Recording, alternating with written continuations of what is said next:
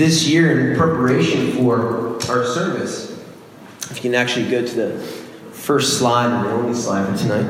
Um, you know, I was just praying before the Lord, like, what do you want us to learn of this year? Of course, all across the world, there'll be various Christmas messages that are going forth. And I always try to go before the Lord and just say, Lord, there's a lot of things that we could preach on, but what do you want us to learn from, from your word? And so I felt like this year, uh, the Lord just was just really stressing in my heart, in my, in my spirit, uh, the concept of Emmanuel, God with us.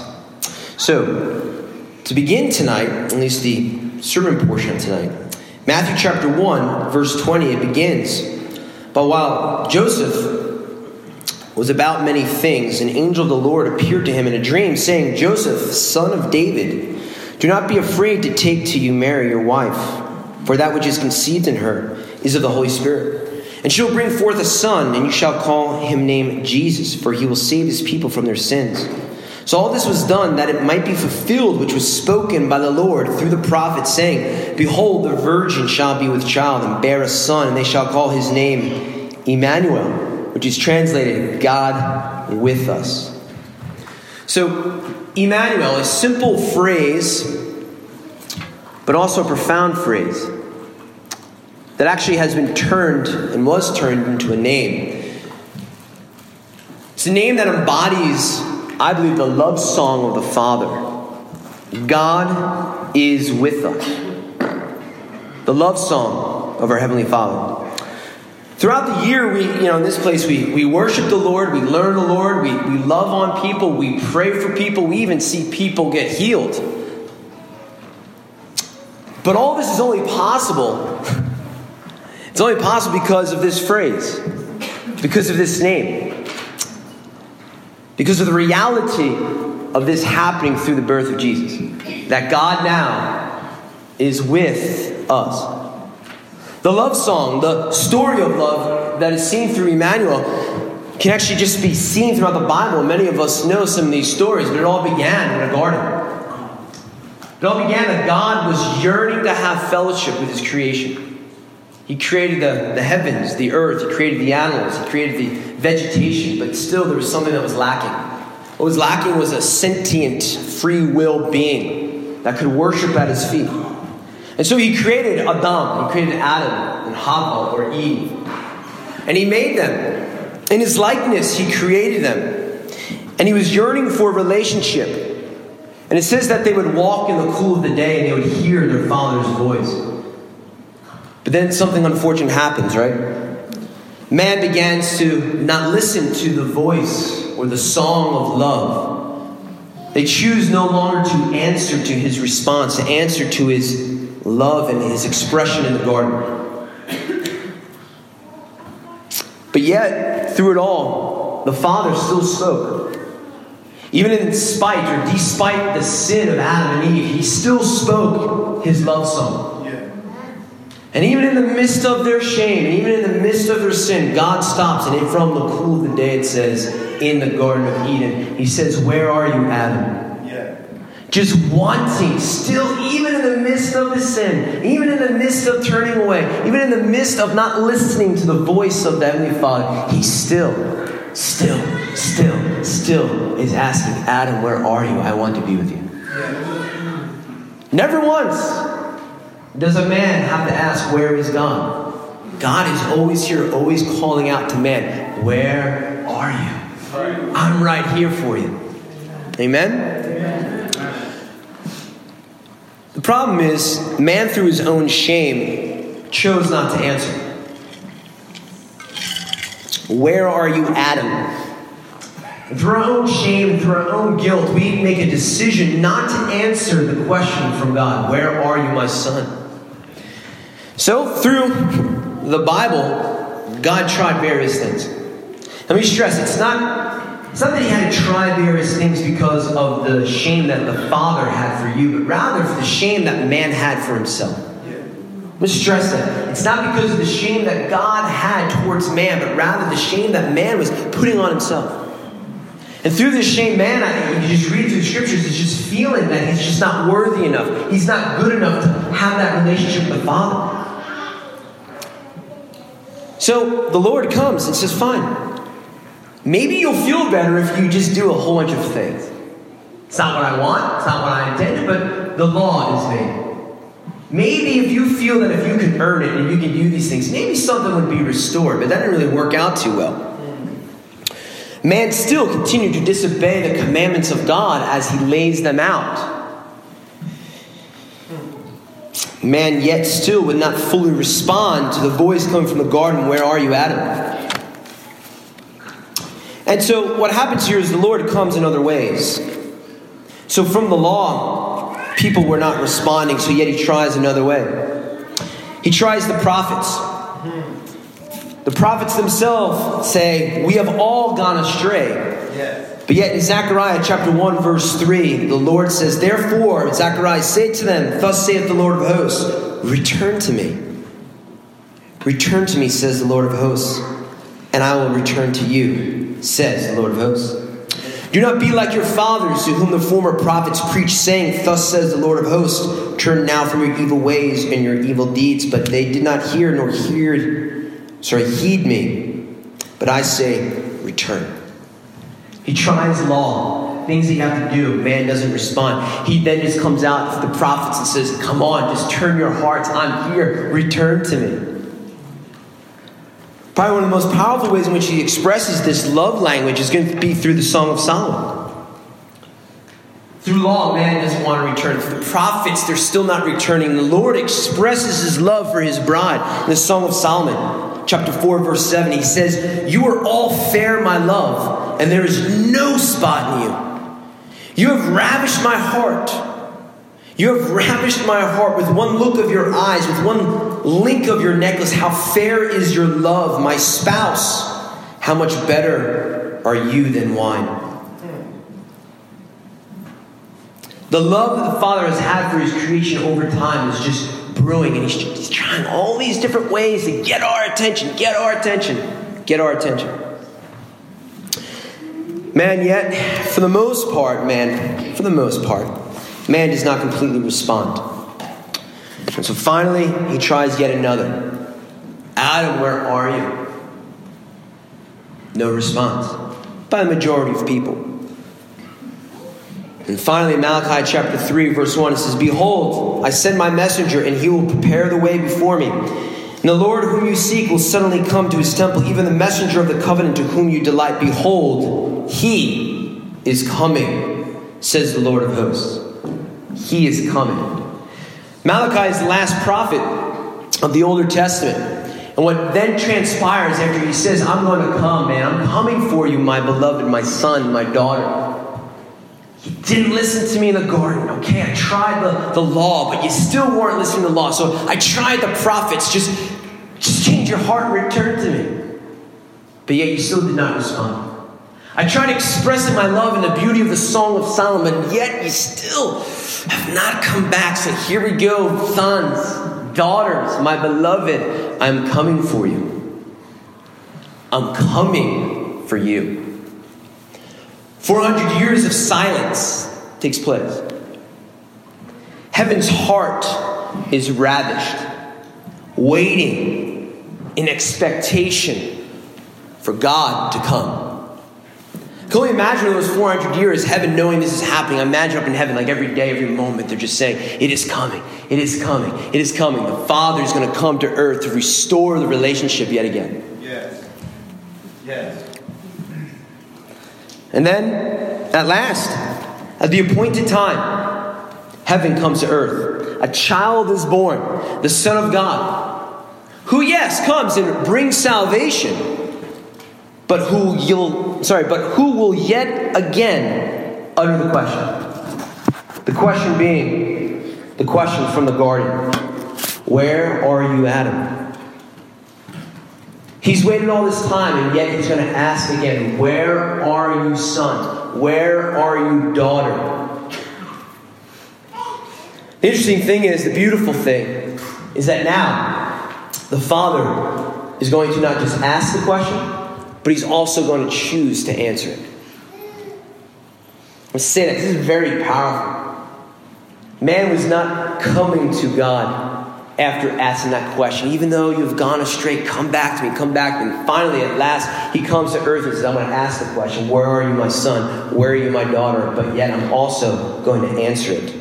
He's going to say, Fine, you may have been hiding from me, but I have been waiting for you. I may have given you the law and the prophets, but now I'm going to pursue you to other the uttermost ends of the universe. Yes, yes. To come to you, to come in the flesh. You may not be responding to the question, but now I'm even going to pursue you and come after you to find you. Because I can't take not hearing a response anymore. And that is the revelation the love song of the Lord, where Emmanuel comes in the flesh. God is with us. The Christmas story is more than just the baby being born. It is more than just Jesus being born and salvation being proclaimed. What it is also is that God is choosing to create the opportunity and the ability for He to be with us at any point. In any despair, in any hardship, in any good time, in any bad time, as the psalmist David says, even if I make my bed in Sheol, in the depths of the earth, yet he will be there for me.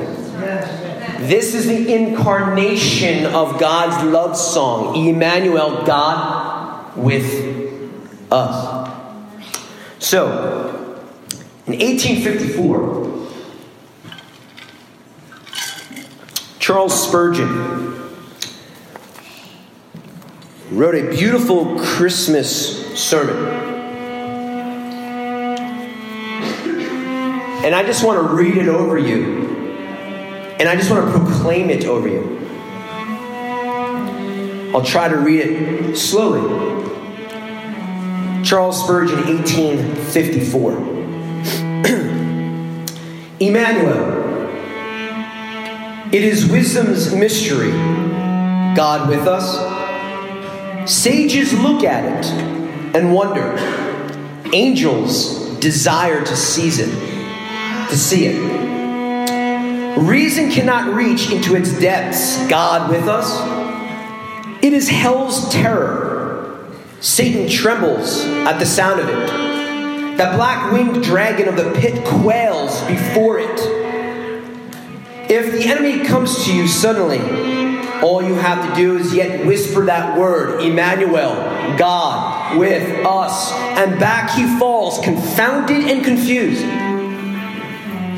Satan trembles when he hears that name, God with us.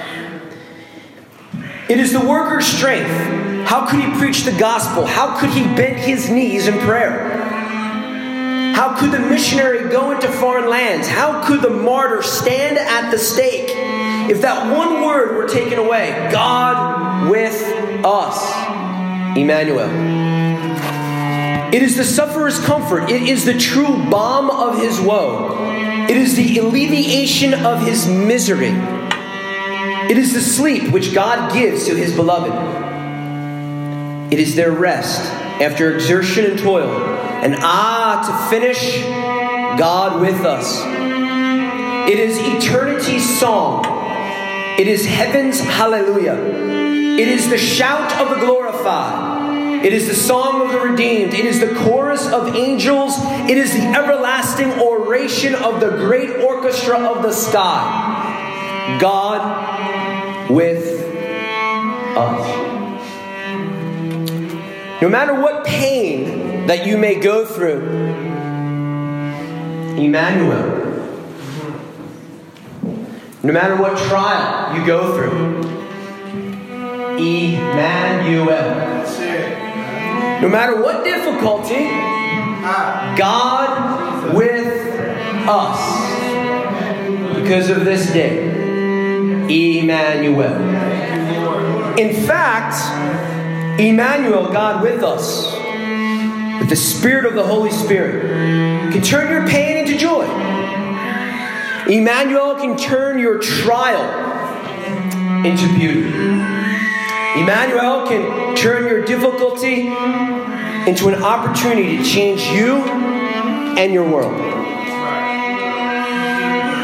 To understand this reality, we just invite you in future weeks to just come on out. He, Emmanuel, stands with you. Come on out, for we stand with you as a community. We stand with you to be changed. We stand with you to be loved. To be loved by a simple but yet a profound love song. And it goes like this Emmanuel. That simple, that profound. God with us. Amen. Amen. We're going to finish out tonight with the song Silent Night. And what we're going to do is we're going to light some candles. Thank you, honey. Come on up. Yeah. we're going to light candles. So Tim is going to light a candle in the front. And what you're going to do is you're just going to light the, the, the candle the person next to you. And over some time throughout the song, we'll come to the end. And then what will happen here is when you feel ready, you can just leave and spend time with your friends, your family, whatever you may be doing. Um, and so that's the game plan. And if, in fact, maybe if you stay, well, maybe it will make most sense. Just kind of close out with a prayer at the end of Silent Night would make sense. Uh, if you are a congregate member and if you would like to give your weekly offering or tithe on the way out, you can just place it in the basket of, uh, of the ushers back there. But please do not feel any obligation as a guest or a congregant. Just we want to make the opportunity for you. So why don't we stand? Try not to cause an earthly fire, but more of a spiritual one. And we'll have the ushers back there to collect those candles as well once we're done.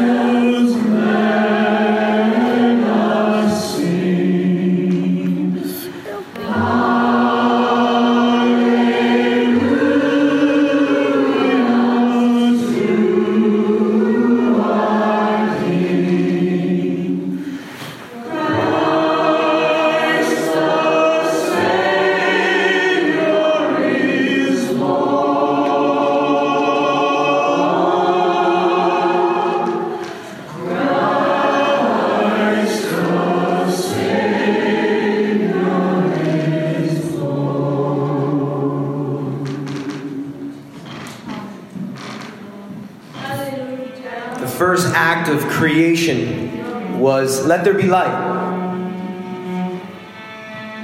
The Lord said, Let there be light, and there was light. The culmination of the light of the world came through humanity. Father, we just bless your holy name for humbling yourself. And as a full expression of love, even though, even though we chose not to return to you, you kept coming. You kept pursuing. And you just kept marching as a loving father to come. Come and get us. We rejoice in that reality. We are expectant for what that means for our lives. We honor you. Thank you for being with us. We pray that as we go forth, that Emmanuel, the light of the world, that is inside of us, will be shown to the earth. All God's people said, Amen. Merry Christmas.